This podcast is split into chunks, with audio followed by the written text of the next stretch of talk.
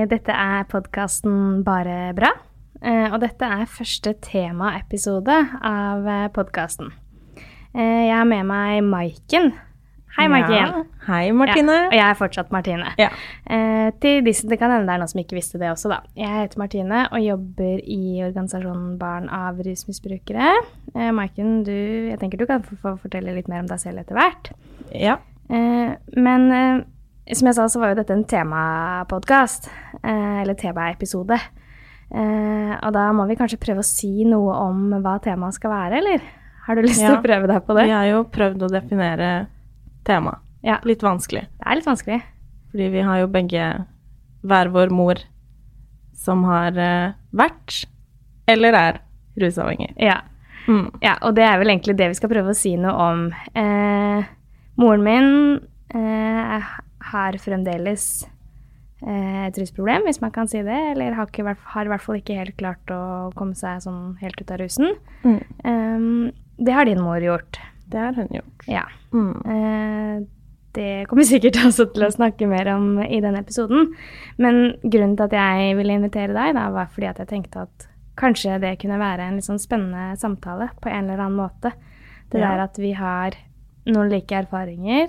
ehm, men så hva skal man si, utfallet blitt uh, ulikt. Ja. Eller vi står litt sånn ulikt i det nå. Men Ja. uh, kanskje ja. kan mm. vi allikevel allikevel ha, ha, noe, ha noe til felles. Det har vi kanskje ikke. Det tror jeg helt sikkert vi har. Ha noen felles erfaringer, da. Ja. Men du, Maiken. Mm. Uh, har ikke du lyst til å si noe om eh, hvordan vi kjenner hverandre? Jo, vi møttes jo her, da. Første gang. Eller i forbindelse Mm. med bar Mm. på nettverkssamling Ja. Var det vel? Ja. for fire år siden. ja det, Det er lenge. Mm. Uh, jeg ble jo først med på Barsnakk, som er chat-tilbudet deres, Mhm. vårt. Uh, um, og så fordi jeg hadde et ønske da, om å kunne bruke min historie og min erfaring til å hjelpe andre, som er liksom målet med den chatten, er jo å prate med en likemann. Mm. Altså, du jobbet som frivillig på chatten? Ja. Mm. Og så hørte jeg jo om dette barnettverket, da, med alle disse barna av alle disse rusmisbrukerne. ja. Så var jeg litt sånn, ja, mamma er jo ikke rusmisbruker, men kanskje jeg har et lite behov for å bli med i gruppa Mm. allikevel. ja. Du, men du sier at hun At du i hvert fall tenkte at hun ikke var uh, rusmisbruker. Mm. Eller rusavhengig. Eller mm, har uh, rusproblemer. Eller det er jo mange definisjoner. Og Ja. vi er ikke så opptatt av definisjoner her. det er vi ikke. Um, men har du, du Da du ble med, da, på i, eller ville være med i Barnenettverket, så sa du ja, ja, mamma er ikke rusmisbruker, men kanskje har jeg et behov for å være med likevel. Mm. Har du alltid tenkt at det er sånn? At hun ikke er rusmisbruker, eller har du tenkt at hun har vært det før? Nei, det har jeg blitt veldig klar over at hun har vært. Eh, etter at altså når hun ble rusfri, så har jo hun tatt med meg på den prosessen også. Så, og vært veldig åpen om det. Mm. Så jeg har vært eh, fullt klar over det. Det har ikke vært noe jeg har benekta Nei. på noen måte. Men hva var grunnen til at du tenkte at hun ikke var rusmisbruker, eller, eller sånn den gangen, da du ble med i Barnenettverket? Det var fordi hun hadde blitt rusfri, da. Ja.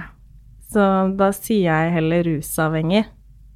Ja, riktig. Altså hvorfor jeg har hengt meg opp i de to ordene, det vet jeg ikke. Men uh, kanskje jeg også bare har blitt vant til det, fordi det er det hun sier. Ja, men det er det jo Nå sa jeg at vi egentlig ikke var så opptatt Nei, av definisjoner, men, eh, men jeg skjønner godt hva du mener, og det er jo mange som også reagerer på eh, navnet til organisasjonen vår, altså Mm. Barn av rusmisbrukere, og mange syns jo at ordet rusmisbruker er stigmatiserende. Og noen mener jo at ja, ja, men er man rusmisbruker når man ikke misbruker rus hvis man er rusfri, eller ja. Ja. Eh, men rusavhengig, da. Mm. Det tenker hun at hun er? Eller at hun var? Jeg tror det. Ja. Tror man liksom eh, Man går jo ikke rundt og kaller seg det, men det er det man på en måte sier, da. Fordi når du har hatt et så stort problem, og du blir rusfri, så må du holde deg rusfri. Mm. Og du vil på en måte alltid være rusavhengig, fordi du kan ikke ta den første ølen. Ja, noen sier jo det. Ja, noen sier det. En gang rusavhengig, alltid Ja. rusavhengig. Ja. Mm. Um, ja. Men du sa at hun har et, hatt et ganske stort problem. Mm. Har du lyst til å fortelle noe mer om det, eller? Eller sånn si noe Nei, om vet du hva, det har jeg ikke lyst til. Jeg er med på denne podkasten, men jeg har ikke tenkt å Nei, si noe om det. Kan vi prate om Paradise Hotel? ja. Marius gjorde et forsøk på det i Ja. forrige episode, eh, men jeg har ikke sett det ennå. Jeg Nei. sa at jeg skulle si det, Ja. så hvis noen har hørt på denne episoden, så sa jeg at jeg skulle se Paradise. Så langt har jeg ikke kommet Nei, ennå. Så det- vi må nok droppe Paradise Ja. og holde oss til rusavhengige. Ja, men da gjør vi det. Neida. Det er greit. Med mindre det er noe du har lyst til å fortelle da, om Paradise, som du tenker at Nei. Nei. nei. Nei. Okay. Vi, det er gøyere å prate om uh, Mm. rusavhengighet. Ja. Det er gøy. Det er et gøy tema. Ja. Ja. Er det ikke det? Jo, det kan være det. Eh, noen, eh, noen vil ikke at det skal være så morsomt, men nei da. Nei, men du sa at hun hadde Min hatt mamma. Ja, din Ja. mamma. Eh, jo, eh, hun Det var jo først og fremst når jeg var liten, så jeg husker ikke så mye. Men jeg husker jo at det, det var eh, annerledes hos oss enn hos andre. Hos mamma, da. Um, så jeg har på en måte alltid skjønt at det er noe som ikke stemmer. Eh, både på hvordan hun er, og hvordan det ser ut, og hvordan ja, hverdagen var der, da. I forhold til f.eks. hos pappa. For der eh, var det jo mer stabilt og normalt, Ja. i gåstegn. Mm. Men bodde du sammen med moren din fra du var uh, liten? Jeg bodde hos mamma fra jeg var uh, Altså, mamma og pappa var sammen til jeg var sånn ett. Takk gud for at de ikke er sammen, det hadde ikke funka. uh, uansett. Eh, men eh, da bodde jeg først hos mamma til jeg var fem eller seks, tror jeg. Og så flytta jeg til pappa etter en rettssak, da, Ja. mellom de om å få omsorgsrett for meg, Mm. Som varte vel typ to år. Hvor jeg måtte bo hos mormor i en periode, hvor det sto på som hardest, da. Ja. Og, og så flytta jeg til pappa etter det, og da var det å være hos mamma én dag i uka, torsdag, tror jeg, og annenhver helg. ja. Mm. Det er flere ting jeg tenker på. Jeg tenkte på Først så sa du at uh, du skjønte ikke nødvendigvis at hun hadde et rusproblem da Mm. du bodde sammen med henne, Mm. eh, men at uh, du følte at ting var annerledes hjemme hos dere. Mm. Får du ofte spørsmål om liksom, oppveksten din, om barndommen din? Sånn, hvordan var det når hun ruset seg? Eller har du ikke ofte, men har du fått spørsmål om det? Jeg har fått spørsmål om det når det har kommet opp med venner, da, Ja. som det er naturlig å fortelle sånne ting til. Jeg tror nok, ja, jeg tror sånn grunnen til at jeg spør, er fordi at jeg selv Ja, du får et par Egentlig burde jeg bare sagt det. Ja. Jeg har fått det spørsmålet Ja. eh, mange ganger. At Ja. folk har sagt ja, men eh, Mm. da du var liten og bodde sammen med moren din og hun Mm. ruset seg, hvordan Mm. var det? Mm. Og så blir jeg litt sånn Ja, men jeg har aldri sett Altså sånn Jeg kan jo si at i mitt tilfelle så var det jo ikke liksom alkohol som var hovedproblem, det var liksom Mm. illegale rusmidler, og mamma har aldri liksom brukt foran Eller hun har jo brukt foran meg, men jeg har ikke sett henne innta rusmidler som barn, da jeg var barn, da. Ikke heller. Um, så det er jo Jeg vet ikke, det kan jeg altså sånn Noen som drikker, drikker jo også i smug, og andre Mm. gjør det mer åpent. Men Mm. uh, jeg kan jo kanskje se for meg at hvis det står liksom flasker på bordet, da, så Mm. er det litt mer sånn uh, Kan man kanskje knytte det til noe? Um, men i mitt tilfelle så var det liksom Jeg skjønte jo ikke at det var fordi at mamma brukte rusmidler, at hun var annerledes. Nei. Og jeg vet ikke om jeg liksom skjønte at hun var annerledes heller. Nei. Bare at liksom noe hjemme hos Mm. oss var annerledes enn hos andre, da. Kanskje det var resten av verden som var annerledes. Ja. Men kan du huske noe rundt det? Altså, du, for du sa det at du liksom skjønte at dere var annerledes. Ja Jeg husker ikke hvor gammel jeg også var når jeg begynte å skjønne hva som var problemet også, hvorfor det var annerledes, men jeg husker at det var liksom eksempel bokser og esker som jeg ikke skulle røre eller se i. Det er jo spesielt. Ja. Og også det at eh, At eh, lite struktur i hverdagen. Jeg kom alt for sent, ikke alltid, men ofte for sent på skolen. De dagene jeg var hos mamma, kanskje litt min egen feil òg, fordi jeg var tidlig rebell. eh, men eh, også at det liksom var folk på besøk, da, som Altså, man har jo et bilde av hvordan en narkomanperson ser ut, også Ja. som barn. Ja. Så det er liksom, hvis en person ligner litt på det, da, Mm. så er det sånn, ok Ja, skjønner du? Ja, jeg, jeg, jeg tror jeg skjønner, og, Ja. og um, jeg, jeg kan ikke huske hva jeg tenkte som barn, men jeg har jo jobbet som lærer, og jeg fikk, eh, jeg fikk elevene mine, men jeg ble lærer for, eh, for den forrige klassen min, da ble jeg lærer da de, for da de begynte i første klasse. Og jeg husker jo at eh, hvis vi var på tur med elevene eller sånn, og, og vi var liksom ute og gikk i byen og sånn, så, og man kunne, så kunne man jo se en Mm. se liksom Eller Mm. vi kunne gå forbi liksom rusavhengige Mm. eller narkomane, da. Mm. Og det var jo akkurat det Altså, de var seks år gamle, gikk i første klasse, og de Ja. sa sånn Å, se på han, han er narkoman. Altså, sånn, det er et sånt Det får man åpenbart høre Ja. som barn, da. Um, men eh, jeg kan ikke huske at jeg fikk høre det som barn, for så vidt. For eh, altså sånn, da jeg, da jeg var liten. Men, men på et tidspunkt så ble det jo liksom tydelig for meg også at eh, mamma brukte, eller begge foreldrene mine, da, brukte eh, rusmidler. Mm. Flytta ikke du tidlig inn på Jo. hva skal man kalle det, et sted med Ja. moren din, hvor Ja. du helt sikkert også ble forklart. Mm, et Mm. behandlingssted, da. Ja. Jeg gjorde det, og, og jeg vet jo at eh, jeg fikk vite at vi måtte bo der fordi at mamma ruset seg, Ja. og, og at pappa ruset seg. Ja. Um, og um, jeg husker, jeg husker veldig godt at jeg, um, at jeg sa, og det her har jeg lest igjen i senere tid også, det er litt sånn rart å liksom tenke på at jeg har sagt det, men Mm. eh, jeg husker, det er et sånt, det står også i sakspapirene mine da, så står det sånn, Martine spør, hvem er det som fant opp narkotika? Altså, det Ja. skal legges til Martine fem og et halvt da. Hvem er det som fant opp narkotika? Og så står det at jeg fikk til svar da. Um, uh, det vet, dette var da altså en som jobbet på det behandlingsstedet da. Uh, det vet jeg ikke, Mm. uh, men det er nok veldig lenge siden.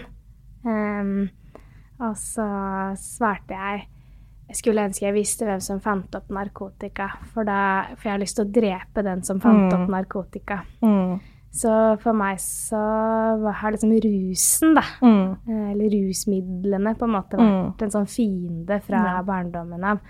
eh, da jeg først ble klar over det, da. Mm. Mm, Det tok jo Kan kjenne meg igjen i det. Mm. Mm.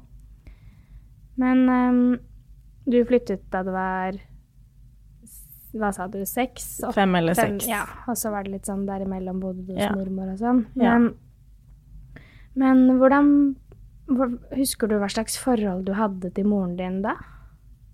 Altså Jeg sånn- har eh, alltid vært eh, veldig mammadalt. Og det som er, da, er at eh, uansett hvor vanskelig det har vært, så har jeg liksom aldri tvilt på at mamma er glad i meg. Det har vært veldig mye kjærlighet. Eh, så jeg har liksom Jeg har aldri vært noe sånn redd eller noe sånn for mamma. Eller eh, Jeg har aldri liksom følt meg trua på noen måte, så vi har alltid hatt et sånn godt forhold. Um, hva spurte du om? Hva slags forhold du hadde Ja, til henne nemlig. da, Et godt forhold. et godt forhold endret Unnskyld, jeg er litt sånn småforkjøla. Eh, endret det seg på noen måte da du flyttet? Det forholdet? Ja, jeg fikk vel en sånn pass på-følelse. Jeg følte at jeg måtte um, beskytte mamma på et vis. At det, ikke at pappa var den store, stygge ulven eller noe sånt, men at det, det jeg følte var urettferdig, da. Fordi mamma var jo bare snill og god mot meg. Så hvorfor skal ikke jeg få lov til å være hos mamma? Mm. Og hva skjer hos mamma når jeg ikke er der? Mm. Husker jeg var mye lei meg når jeg var mindre. Fordi jeg tenkte på mamma, da. Ja. Og hvordan Jeg ville jo at det skulle gå bra med henne. Mm. Jeg følte at det gikk bra når jeg var der. Ikke sant. Det kan jeg kjenne meg igjen i, for Mm. eh, jeg flyttet jo i fosterhjem etter hvert. Da var jeg litt eldre, da. Jeg var ti. Men eh, det er jo noe med at ja, ja, man flytter liksom barnet bort fra omgivelsene, eller fra det som er vanskelig. Og, Mm. altså sånn, og Jeg tenker jo at det var sikkert lurt. Eller det var lurt, det vet jeg, Mm. at jeg ikke bodde sammen med mamma da. Mm. Men det gjør jo ikke nødvendigvis at man bekymrer seg noe mindre, eller lar være å tenke på foreldrene. Altså, jeg tenkte jo Jeg bekymret meg jo sikkert mer for Mm. mamma og pappa da jeg ikke bodde sammen med dem, enn Ja. da jeg bodde sammen med dem. Absolutt. Det er med det, og det er sånn som jeg kan kjenne på sånn Har kjent på i voksen alder også. Det der med Mm. liksom å ikke vite hva som skjer Mm. Med den man er glad i, Ja. er jo nesten verre enn Mm. å på en måte vite hva som skjer, selv om det går dårlig, eksempel. Ja, er du gal. Mm. Mm. Og så er, får man jo et sånt kontrollbehov, da, Ja. etter hvert. Mm. Hva tenker du på det, eller hva mener du med det? Nei, Kontrollbehov? nei, det er jo altså Man vil jo ha litt kontroll på hva som skjer. Ja. Og når man er, eh, står utenfor, da, så aner man jo ikke. Men du så henne innimellom? Ja. Mm, en dag i uka, var det du sa? Og liksom annenhver helg. Annenhver helg, ja. En sånn klassisk Mm. eh, fordeling. ja. Hvordan gjorde du det med en gang etter du flyttet derfra? Tror det. Mm. Det husker jeg ikke. Men den har satt seg veldig sterkt. Torsdag og annenhver helg. Ja. Mm. Eh, hvordan var det å være sammen med da? Det er jo det igjen, da. Det er så lite jeg husker. Av sånne, i hvert fall sånne følelser og sånne stemninger inni meg som jeg hadde, og tanker jeg hadde som liten. Mm. Jeg husker liksom ulike episoder og sånn, men det er jo ikke like interessant å prate om, syns jeg, da. Det er jo bare trist. Og så er det jo hyggelige episoder òg, men uh, jeg husker lite av hva jeg liksom tenkte og følte og Men har du kan du, men, men eh, kan du huske hva dere pleide å gjøre sammen, eksempel? Jeg husker ikke det heller, vet du. Nei. Hæ. Interessant. Eh, da, jeg var, eh, da jeg var sammen med min mamma, Mm. så etter jeg hadde flyttet til henne, så følte jeg at hun eh, Nå snakker jeg utelukkende ut fra meg selv. Jeg vet ikke hva min mamma tenkte. Mm. Eh, jeg, bare sånn som jeg oppfatter det. Jeg Vi Hun var så innmari opptatt av at vi skulle ha det så hyggelig og bra sammen. Mm. Eh, og jeg følte jo Jeg tror nok også at hun kanskje hadde dårlig samvittighet. Eller selvfølgelig Mm. hadde hun han, Altså, ja, det, Ja. Det, det kan jeg, Ja. det kan jeg si. Mm. Skal jeg ikke være så redd for å poste noen ting. Hun hadde jo dårlig samvittighet for at ting var som de var. Så vi skulle liksom alltid ha det så himla hyggelig. Mm. Eh, og også litt sånn Vi dro på shopping, og jeg fikk alle de klærne jeg ønsket meg, selv om jeg vet at hun hadde dårlig råd, at det var veldig sånn eh, Det skulle være så kos, kos, kos, da. Mm. Og på en måte så var jo det godt, fordi at jeg savnet jo å være sammen med mamma, og var jo glad for at vi kunne gjøre fine ting sammen. Jeg ville jo Mm. ikke at det skulle være sånn tristhet og elendighet. Mm. Men samtidig da, så tror jeg at det gjorde at jeg syntes det var liksom vanskelig kanskje å snakke om de tingene jeg kanskje hadde behov for å snakke om, da. Mm. Um, hvordan, kan du huske noe om hvordan det var for deg? Jeg tror ikke jeg har prata så mye om jeg, har, jeg tror jeg selv var opptatt av at det skulle være god stemning Mm, i gruppa mm, uh, hele tiden. Jeg har eh, aldri liksom villet ta opp ta opp noe jeg, så er det min feil at det ble dårlig stemning, liksom. Og så handler det om at det, man vil jo liksom ikke kon konfrontere foreldrene sine med noe man vet de syns er vondt, mm, og gjøre de lei seg på et eller annet vis. Mm. Det tror jeg at jeg Sånn var det for meg. Ja, sånn var At det for jeg var like opptatt av at det skulle være god og hyggelig stemning og mm. mm, Sånn var det for meg også, faktisk. Altså, Ja. sånn, jeg var livredd jeg, for at hvis jeg lagde dårlig stemning, på en måte, eller hvis Mm. jeg snakket om noe av det som jeg syntes var vanskelig, så var jeg enten redd for å gjøre mamma lei seg, selvfølgelig. Mm. Eh, og noen ganger så var jeg faktisk med, Eller ganske ofte tenkte jeg tanken om at åh, men tenk hvis hun blir så lei seg at hun velger å ruse seg igjen mm, fordi at det blir for vanskelig for henne. mm, Eh, hun har jo også sagt før at hun har ruset seg av dårlig samvittighet også. Ja, og at hun har hatt så dårlig samvittighet for meg at hun bare ikke klarer å stå i det, da. mm, Og da har jeg tenkt at det er min feil eventuelt hvis, mm, hvis, um, mm. hvis jeg tar opp noe som liksom ikke er hyggelig. Ja. Jeg føler at man som barn av setter seg selv veldig andre rekke fra veldig tidlig alder. Og det er en vane jeg kjenner nå er vanskelig å bryte. Og det er først nå jeg begynner å bare Maiken, hva er det du egentlig har lyst til? Hva vil du? Mm. For- Så mm, Tror du det handler om at du har vært opptatt av å ivareta andres behov? Mm, Mm. absolutt. Men du sa at du var Du var veldig opptatt av at det skulle være fint og hyggelig. Og da var det kanskje det også. Eller det vet jeg ikke. Men uh, det er altså sånn dere hadde, dere hadde mye hyggelig sammen, da. Mm. Um, men uh, en ting som kanskje er litt sånn viktig bare for uh, storyen sin skyld mm. Hun sluttet å russe seg på et tidspunkt. Mm. Ja. Det gjorde hun. Jeg var vel elleve, ja. tror jeg. Mm. Da hadde hun prøvd et par ganger og gått på et par smeller. Men det var vel når jeg var elleve at eh, hun slutta. Så nå nærmer det seg ja, Nå blir jeg veldig nervøs for å ikke For den der toeren jeg har fått i matte. Men det har blitt, eh, det har blitt noen år, da. ja, for Mm. nå er du hvor gammel? 24. 24. Ja. Snart 25. ja. Ja. Så der da kan jo de som hører på, prøve å regne ut. Fra Ja. 11 til eh, 25. Det er ganske mange år. Det er 14 år. Ja, som hun har holdt seg rusfri. Ja. Mm. Applaus. Ja, det er godt jobba. Det er Mm. applaus, altså. Virkelig. Um, hvordan er det å ha en rusfri mor? Først og fremst så er det jo veldig deilig, da. Hva er det Vil som jeg er tro. Ja, ja, det vil jeg tro også. Ja. Hva, ja, det høres jo litt sånn teit ut når jeg spør sånn hva er deilig med det, fordi Ja. at uh, alle vil jo tenke seg at alternativet er verre, Mm. og det ville det jo Unnskyld, antakeligvis også vært. Mm. Men um, det er deilig. Ja. Det um, blir jo én bekymring mindre, da. Men Mm. uh, så tar det lang tid å bygge opp et liv når du skal starte 20 år etter alle andre. For Eh, henne, tenker du på? Ja, for henne. Mm. Uh, for meg så er det bare Så er jeg vel rimelig fornøyd med det. Du er rimelig fornøyd med at hun er rusfri? Ja. Eh, hvordan var det da hun jeg holdt på å si, Da hun ble rusfri? Du sa at hun hadde Ja. prøvd et par ganger. Hvor langt Mm. kan du altså Det er vanskelig å si sånn akkurat, og det skjønner jeg, men har du noe sånn Trodde du like sterkt på at hun skulle bli rusfri for hver gang hun prøvde, eller um, Var det et vanskelig spørsmål? Ja, jeg husker ikke helt, for jeg husker ikke hvor mange ganger hun har prøvd heller.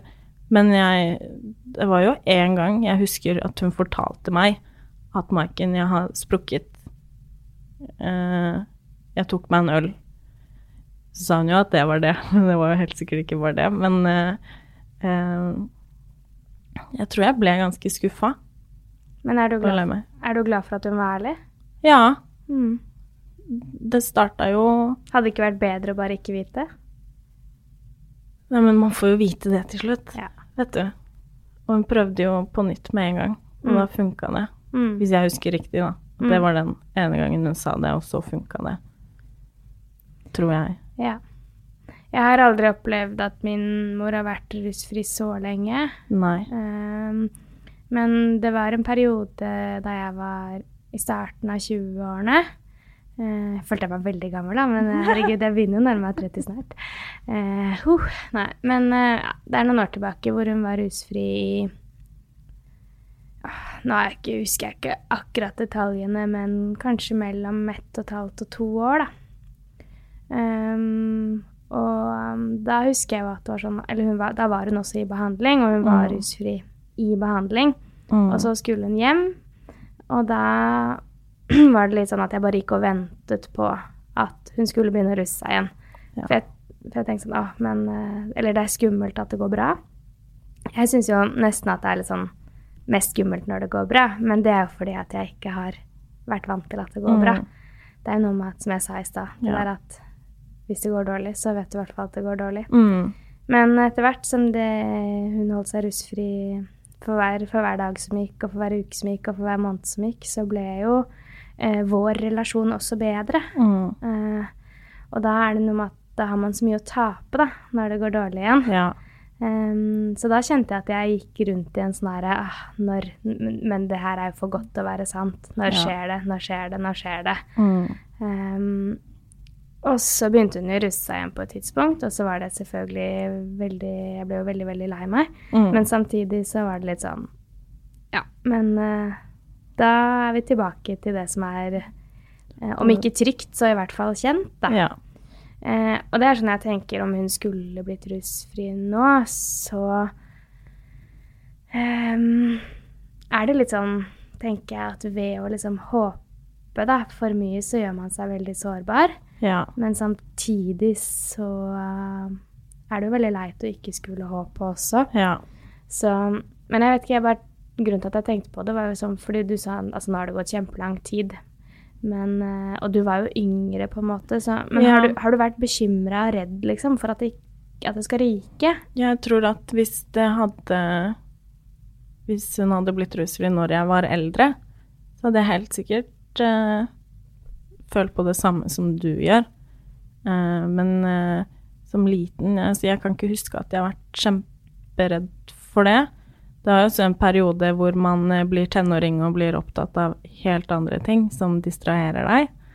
Og foreldre er ikke så viktig akkurat da. Eh, det kan ha noe å si. Også at det, det her med at jeg ikke har lyst til å tenke på det Fordi hvorfor skal vi fokusere på de vonde tingene?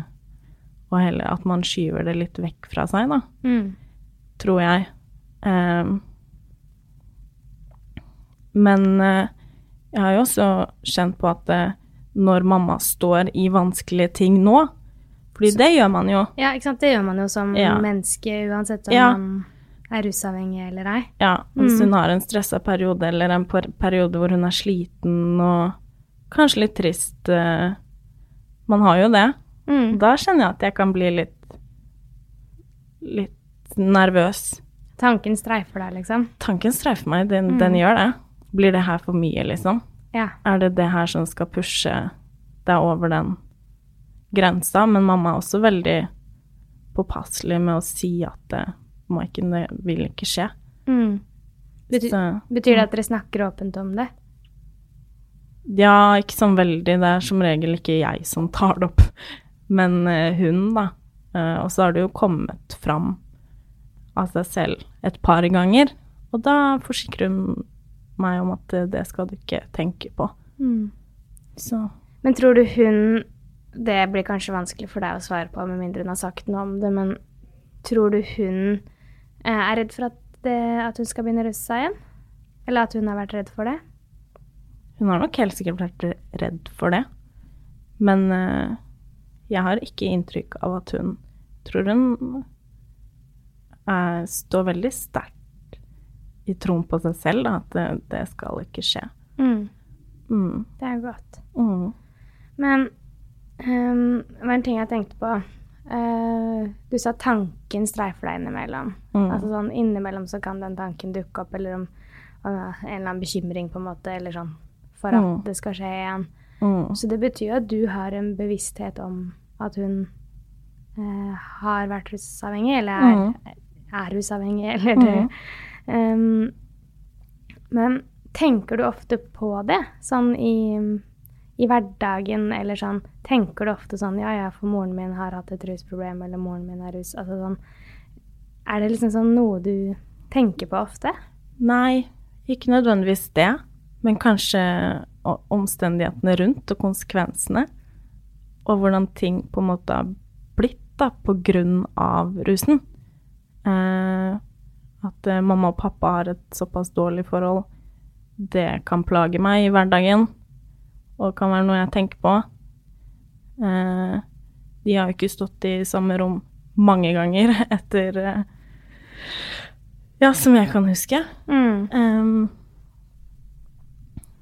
og ja, mer sånne ting, da.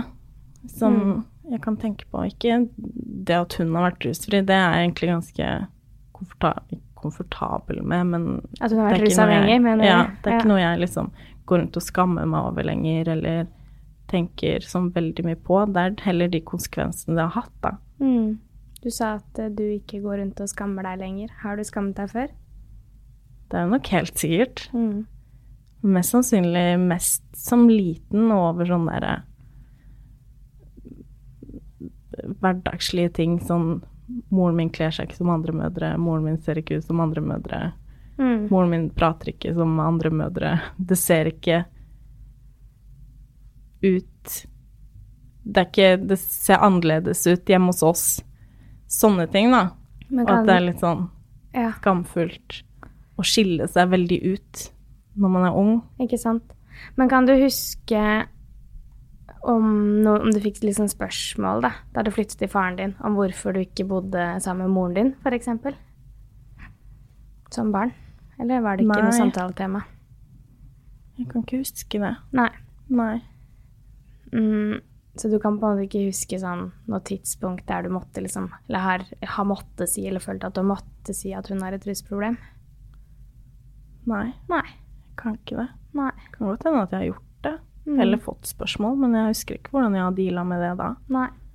Men nå da, som voksen, er det noe du snakker ofte om, eller ikke, eller er det noe, har du snakket noe om det til ja, hvem som helst egentlig? At, hun, at du har vokst opp på Ja. den måten du har vokst opp? Ja, det kommer vel fram etter hvert som man eh, blir kjent med folk og merker at dette er et menneske jeg kan dele ting med, da. Så, men det er aldri liksom noe sånn at folk spør, eller jeg liksom Hva er det du har behov for å dele da? Eller når du sier sånn, ja, hvis du møter et menneske som du kjenner, her er det ok å dele, da? Det er jo en veldig stor del av meg, da, og hvorfor jeg er sånn som jeg er, så man må jo på en måte vite det for å bli ordentlig kjent med meg. Så det er jo jeg føler, jeg føler at det er viktig at folk vet det om meg, og det er noe jeg har lyst til å eie, da, og ikke holde skjult for folk. Det er en stor del av deg og sånn du er, sa du. Ja. Hvordan er du? Eller Ja, hva hvordan er jeg? Eller, liksom, det høres jo ut som på en Mm. eller annen måte at du tenker at erfaringene dine har forma deg, da, og det er jo Mm. Sånn er det jo med alle. Altså, vi formes jo av våre erfaringer, gode og dårlige erfaringer. Mm. Tenker jeg i hvert fall. Mm. Men, øhm, men øh, du sier at du føler at det er en stor del av deg og sånn du er. Ja. Eh, kan jo ta liksom de negative tingene først, da. eh, men eh, For altså Jeg har jo jobba litt med med de psykiske konsekvensene av en sånn oppvekst. Eh, som angst, da, som har vært mitt hovedproblem. Mm. Ehm, som eh, jeg egentlig begynte å jobbe med i ganske sen alder. Det var ikke noe tidlig, fordi som sagt har jeg jo bare prøvd å skyve ting vekk og ikke tenke så mye på det. Men det var jo etter en bussulykke hvor alt blomstra Mm. opp og kom opp til overflaten, at det var en sånn trigger. Mm. Eh, at det gikk veldig hardt inn på meg, og at jeg ble litt nedfor etter det. da, og Kanskje etter det jeg begynte å tenke på andre ting. Og at når jeg hadde et behov for å jobbe meg gjennom den ulykken, at det da i samtale med psykolog kom opp andre ting også, da. Som Hei, Maiken. Hva er det du har opplevd?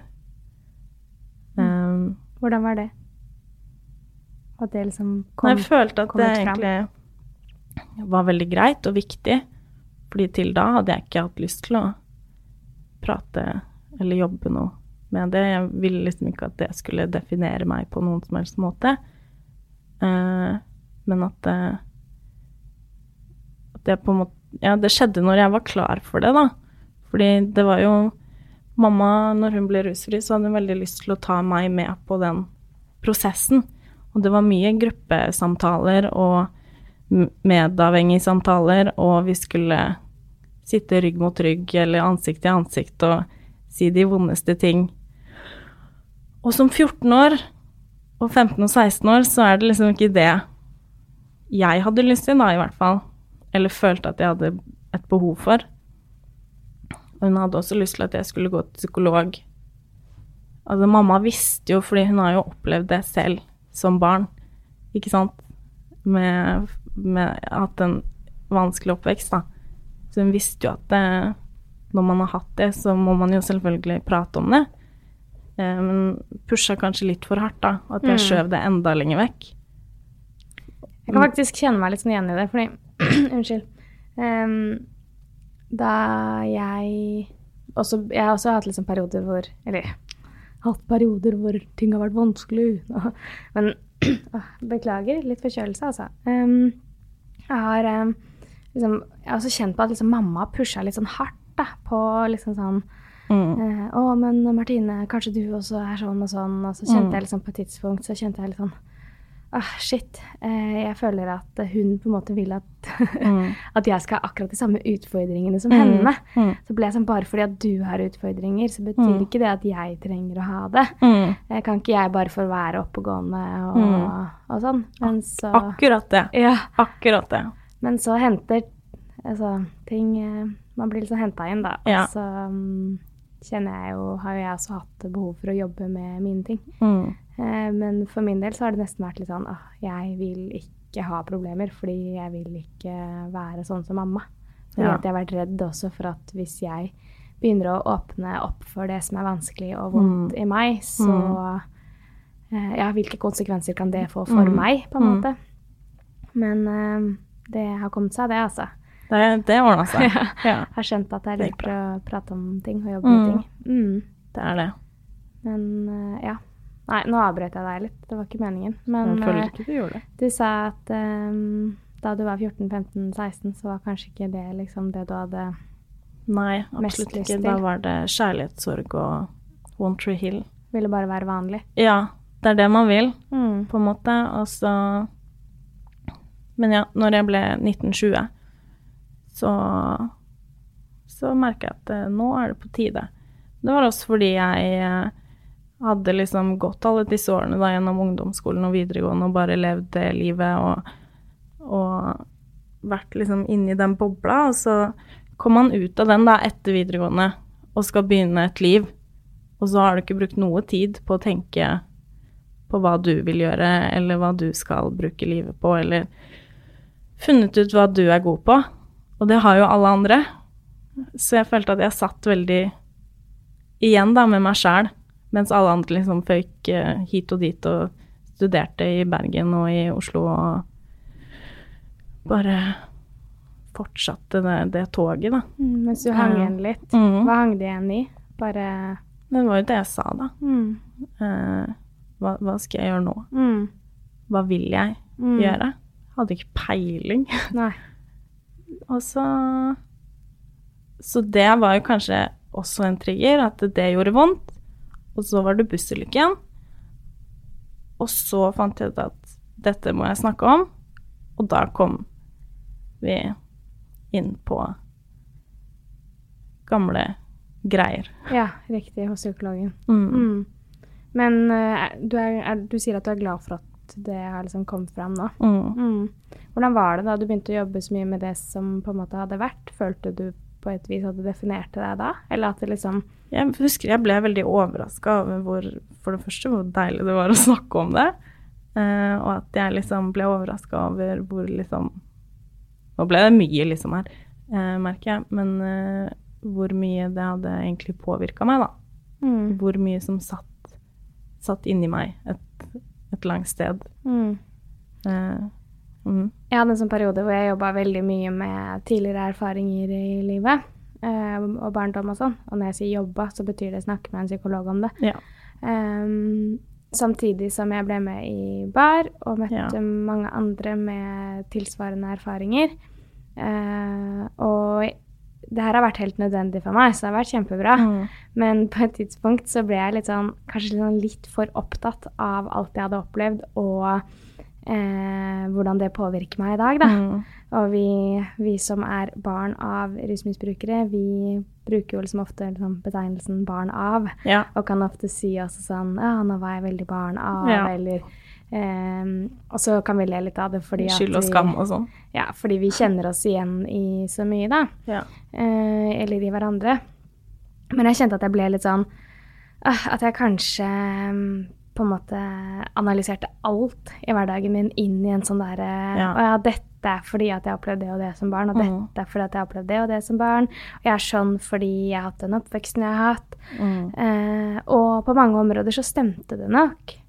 Eh, men samtidig så kjente jeg at det ble litt sånn, litt sånn til hinder for meg også. Ja. Fordi at jeg ble kanskje Jeg følte litt sånn Å, men eh, eh, Altså, jeg vil ikke si at jeg så på meg selv som et offer. Eller kanskje at og har gjort det. Jeg vet ikke helt. Det er litt sånn Mm. vanskelig å si. Men sånn eh, Litt sånn Dette kan jeg ikke noe for, og dette Mm. kan jeg ikke gjøre noe med. ja. Det blir en litt sånn unnskyldning. Ja. Um, og så um, For eksempel, jeg kan jo bare si at sånn i relasjon til kjæresten min, for eksempel Hei, Erik, Mm. hvis du hører på. Eh, så altså sånn nære relasjoner er ikke alltid min aller sterkeste side. Eller Nei. det er ikke det. Sjæl. Jeg syns Ja. eh, det er noe med at når eh, nære relasjoner har vært komplisert um, Mm.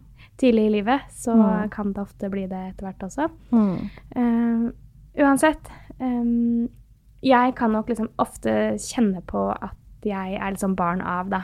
Også i relasjon til han. Jeg Mm. tåler f.eks.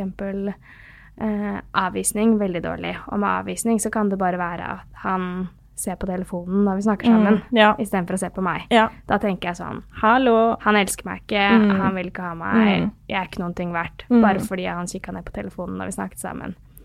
Eh, og så mener jeg at for mye telefon er en uting, men eh, jeg er ikke noe glansbilde selv heller. Men poenget var at um, da kan jeg få liksom innimellom, særlig hvis det er liksom en vanskelig periode eller en sånn vans vanskelig mm, dag bare, Mm.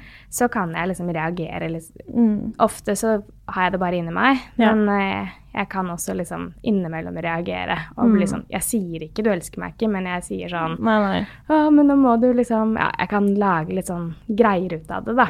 Jeg vet hva du mener. Og så bygger man opp et eller annet i hodet sitt. Ja. Eh, Så, mm. og, og jeg mener at eh, man Nå brukte jeg jo telefonen som eksempel. Jeg tenker Mm. sånn Det er fint om man ser på hverandre når man snakker sammen, Mm. men jeg trenger ikke å gå i klikk eller la liksom hele verden rase sammen fordi han kikka Nei. ned på telefonen på et Nei. tidspunkt. Jeg tror liksom tidligere så ville jeg kunne tenkt sånn Nei, men det er fordi at jeg har blitt avvist som barn, eh, eller hatt Mm. vanskelige relasjoner som barn, og jeg kan ikke noe for det, og jeg Mm. kan nesten ikke gjøre noe med det. Mens nå så er jeg litt mer sånn Jeg skjønner hvorfor det skjer, Ja. eh, men jeg må faktisk jobbe med Mm. det. Eh, ja, nå snakka jeg mye.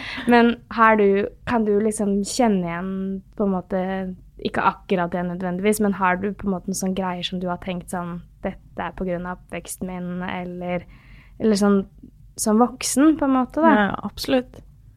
Hvordan forholder du deg til det, da? Ja, hvordan gjør man det? Det er jo det du sa, da, at man på en måte bare må lære å si til seg selv at uh, dette er en helt annen situasjon og en helt annen relasjon. Og det er ikke mamma eller pappa eller hvem det nå måtte være jeg sitter med her nå. Uh, og ikke la det liksom ta for mye plass, da. Og altså, det skal jo være med på å definere deg, men det skal ikke definere hele deg og alt du måtte stå oppi. Eh, så det skal jo heller bare være noe du på et vis eier, da, som jeg sa i stad. Mm. Og en liten del av deg, men ikke hele, hele deg. Og selv om du har opplevd det før, så er det ikke sånn at du skal oppleve det resten av livet med alle du møter. Nei. Så Jeg tenker man kan gjøre det litt vanskelig for seg selv hvis man på en måte veldig. Men det som har vært ok for meg, da, det er å liksom på en måte bli kjent med meg selv og skjønne Mm. sånn Ok, men nå reagerer jeg, eller nå føler jeg på denne måten eh, fordi at det minner meg om noe jeg har opplevd tidligere i livet. Mm. Eller jeg er påvirka av ting jeg har Mm. opplevd tidligere. Eh, det å kunne liksom kjenne det igjen og skjønne hvorfor det skjer. Ja. Ehm, og da til og med, selv om jeg ikke er så god på det sånn i situasjonen, men ideelt sett så tenker jeg sånn de gangene jeg klarer å si f.eks. til kjæresten min da, Mm. Når jeg reagerer jeg sånn fordi Mm. eh, jeg opplevde det som en avvisning. Det handler ikke om deg, det handler Mm. om meg. Mm. Eh, og da blir det jo lettere for han å forstå også. Ja. Eh, og så er det ikke så ofte jeg klarer å si noe om det akkurat i situasjonen, men jeg skjønner det ganske kjapt etterpå, og så kan jeg si sånn Du, nå var grunnen til at jeg reagerte sånn i stad, det var fordi og fordi. Mm. Um, Det er jo fort gjort å la de følelsene man har overfor uh, moren din, da, i Mm. dette tilfellet, gå utover den nærmeste personen mm. i stedet for henne, fordi hun er ikke der til å Er det litt sånn? Ja, det- ja. Ja. Og faktisk så kan jeg også noen ganger kjenne at jeg blir sånn fire år, fem år. Ja. At jeg kan kjenne, at jeg kan liksom føle sånn Åh, shit, men nå Mm. følte jeg meg som den fem år gamle, veldig redde jenta som jeg Ja. var da jeg var fem år. Mm. Eh, Hva tror- blir du da? Blir du sånn sint på deg selv? Jeg har en tendens til å bli skikkelig irritert på meg selv når jeg liksom lar de tingene der gå utover Hvis det liksom får ta for mye plass, da. Ja, jeg skjønner hva du mener, egentlig. Jeg kan bli det. Jeg kan bli sånn sint på meg selv innimellom. Jeg kan bli liksom Fader, ass. Er jeg Ja. ikke ferdig med det her Ja. nå, liksom? Jeg trenger ikke å være redd nå. Mm. Jeg blir veldig ofte redd, da. Altså sånn, ikke for liksom hunder og spøkelser, men sånn Nei. redd for å bli forlatt, redd for Ja. å bli avvist, redd for ikke få til, redd Altså sånne ting. Mm. Um, og så blir jeg sånn Men det er jo ingen grunn til å være redd nå, Martine. Så jeg Nei. kan bli litt sånn sint på meg selv. Ja. Eh, men så har jeg også hørt sånn der ah, Jeg syns uh, Sorry, psykologer. Noen ganger så Men nei, jeg skjønner greia. jeg har hørt liksom noen psykologer som har sagt sånn Men da skal du på en måte bare gå uh, inn i deg selv, se for deg Martine fem år, og så skal du liksom bare anerkjenne, da. Ja. Eller trøste, eller Ja. tenke hva hadde du sagt til Martine fem år? Ja. Hvis hun hadde vært den som satt og var redd nå, hadde du blitt sint fordi hun Mm. var redd, eller hadde du Hva hadde du gjort, liksom? Eh, og jeg syns det er litt sånn ah, Det er sykt teit, på en måte. Mm. Eh, og så mm, Altså sånn for meg, da. Altså sånn, jeg kan føle meg litt dum, men noen ganger så har det funka at jeg har liksom tenkt sånn OK, men nå føler jeg meg på en måte redd, og jeg føler meg som et lite barn. Mm. Ja, da kan jeg på en måte tenke sånn Det går bra, jeg skjønner at du er redd. Det Mm. går bra nå. Mm. Du trenger ikke å være redd nå. Og så kan det på en måte funke, da. Fordi Mm. du er ikke fem år. Du er snart 30. Satt litt langt inn å si det. Nei da, jeg har ett og et halvt år igjen. Uh, ja. Ja. Men uh, nei, nå har vi jo fått snakket om uh, både stort og smått, og ting som har vært, og ting som er nå. Mm. Um, men ja, ja, vi blir jo eldre, da. Nå, Vi blir eldre, vet du. er det aldersfokus. går bare én vei. Er det oppover eller nedover? Akkurat nå går det oppover, føler jeg. Så bra. Ja. Du, det der er litt interessant, fordi jeg Nå sa jeg sånn der åh, shit, snart 30, på en måte, men, Mm. men sånn jevnt over, da, så Mm. føler jeg meg egentlig bare litt sånn tryggere i meg selv for Mm. hvert år som går. Så jeg syns egentlig det er sånn deilig å bli eldre. Mm. Eh, jeg har venner, veldig mange av vennene mine har litt sånn alderskvaler.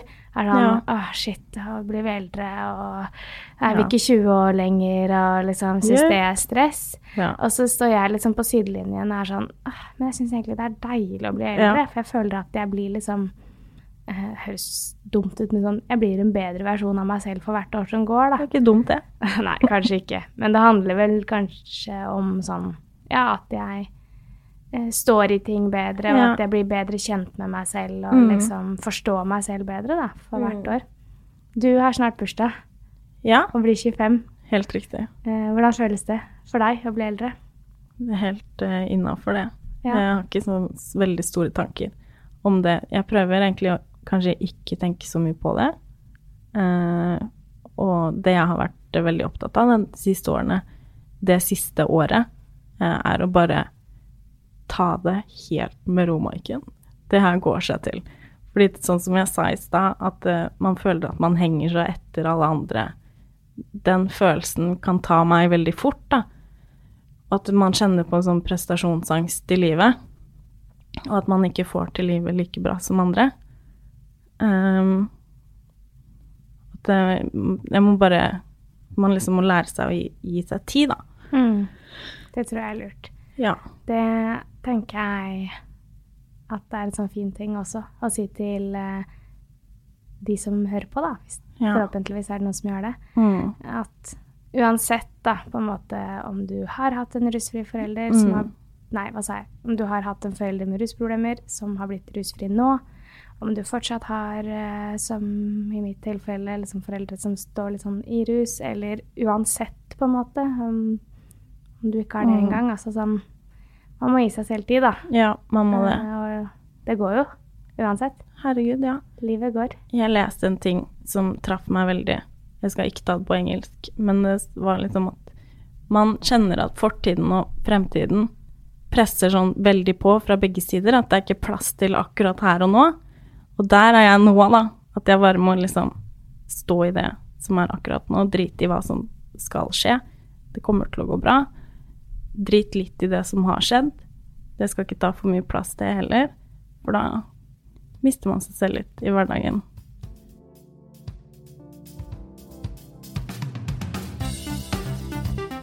Hvis du trenger noen å snakke med, så minner jeg om at Barsnakk er åpent hver mandag, tirsdag og onsdag fra klokken fem til åtte på kvelden.